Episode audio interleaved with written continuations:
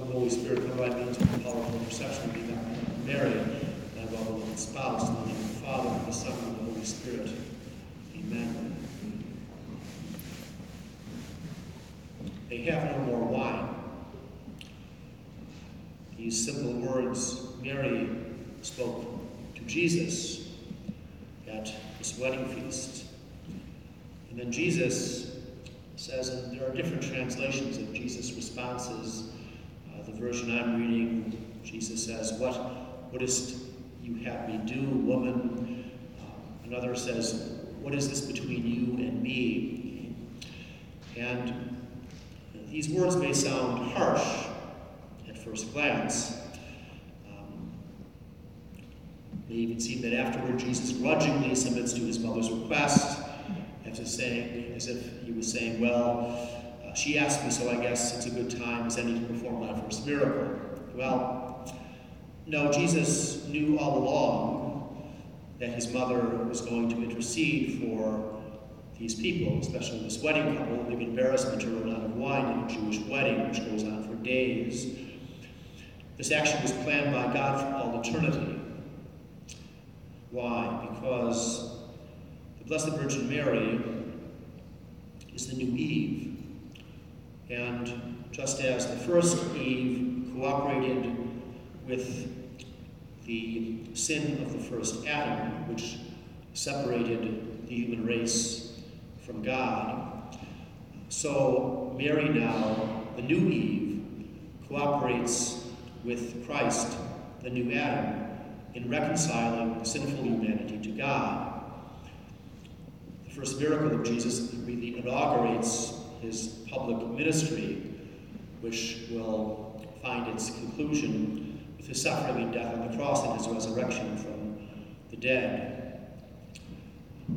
And we should rather imagine Jesus, I think, smiling at his mother when she says, when he says, Woman, how does this concern you and I? For he knows, as the God man, that from all eternity it has been ordained that he will perform his first public miracle through Mary's intercession, and that this will set a pattern for all our future requests and all of Christ's actions for us. They take place through the Blessed Virgin Mary. And I think we should likewise imagine Mary smiling back at Jesus with a look of love as they conversed, because she surely knew that Jesus would act upon her request. I like to think that Mary was able to read her son's heart. They were speaking heart to heart in this conversation. And we know that she knew her son would obey her because what does she do? She turns to the servants and says, Do whatever he tells you.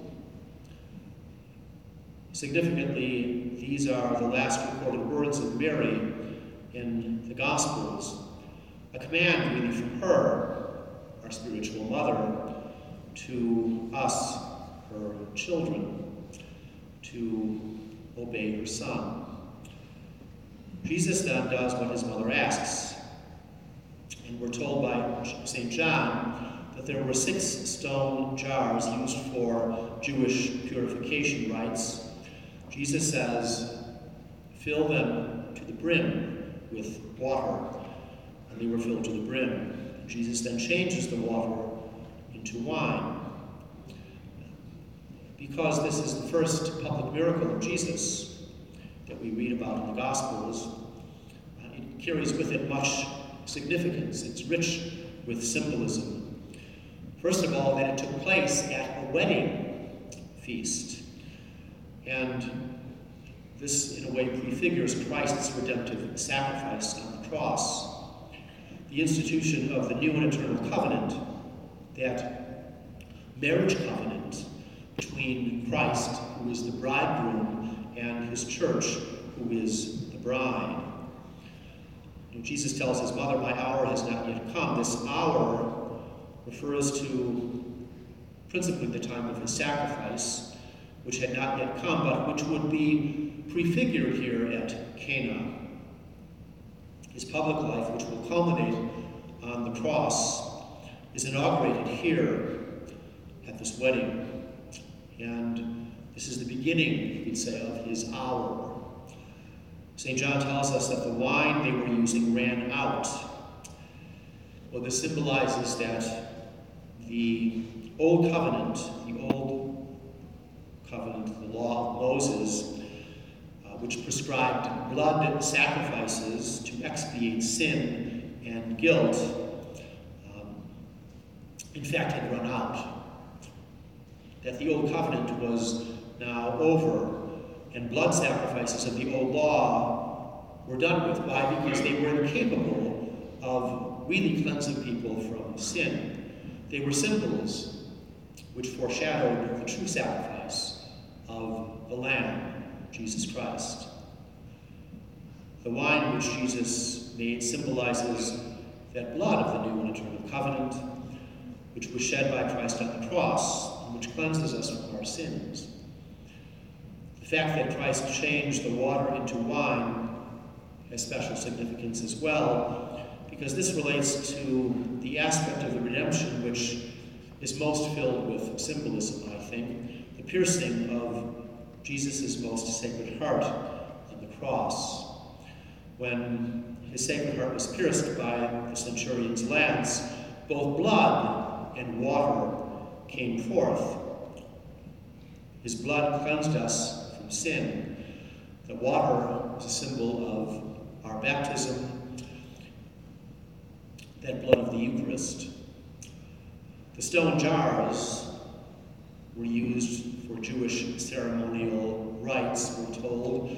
Again, this is with symbolism.